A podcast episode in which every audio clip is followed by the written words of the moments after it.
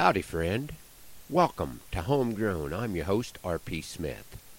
The universe of cowboy poetry lost one of its brightest stars this week. My friend Elizabeth Ebert of Thunderhawk, South Dakota, passed away on what would have been she and her beloved husband S.J.'s 72nd anniversary. I'm so grateful for having had the privilege over the last 25 years to hear Elizabeth perform and to have had a chance to learn from her and to be encouraged by her.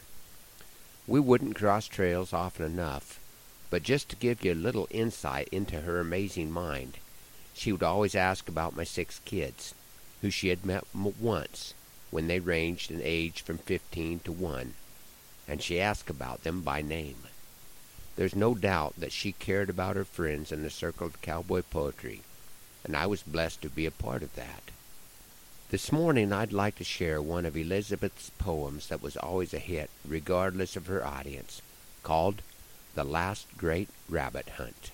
Back when we first were married, we were short of cash, and so we decided we'd hunt rabbits just to make some extra dough.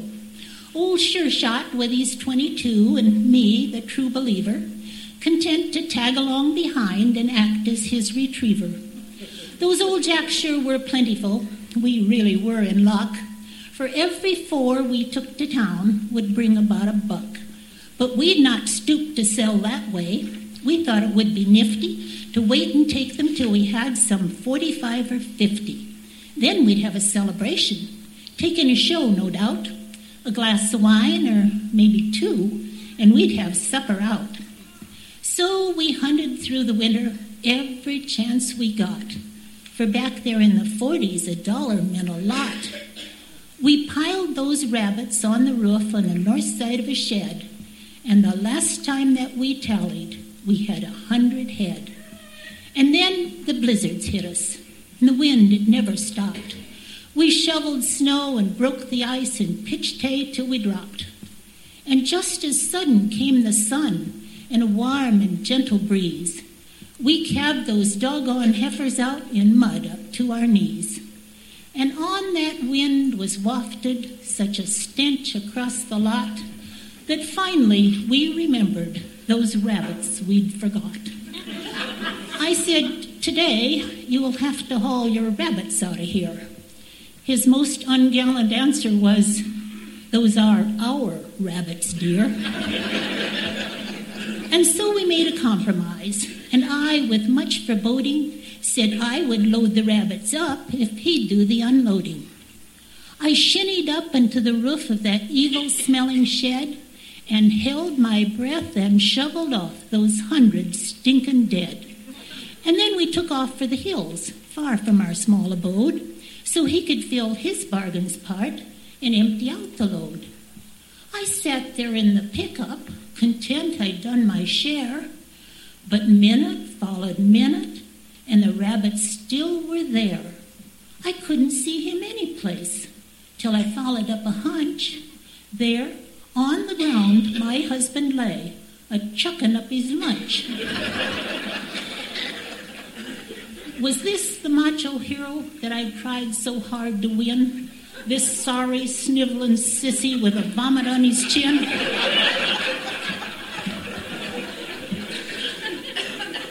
Great was my disillusionment. I'd really had enough. I'd show what I was made of. I'd prove that I was tough. I jumped into that pickup box and grabbed up one big jack, and fueled by righteous anger, I hurled it out the back. But at that very moment, above the truck's tailgate, appeared the sickly visage of my wretched, retching mate swear I tried to stay that throw. I really tried my best, but that rank and rotten rabbit hit him squarely in the chest. I told him I was sorry, and I tried hard not to laugh.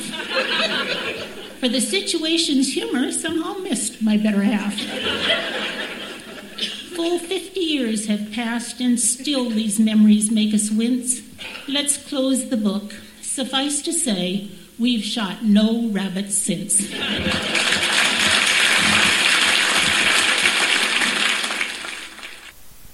Thanks for the memories, Elizabeth.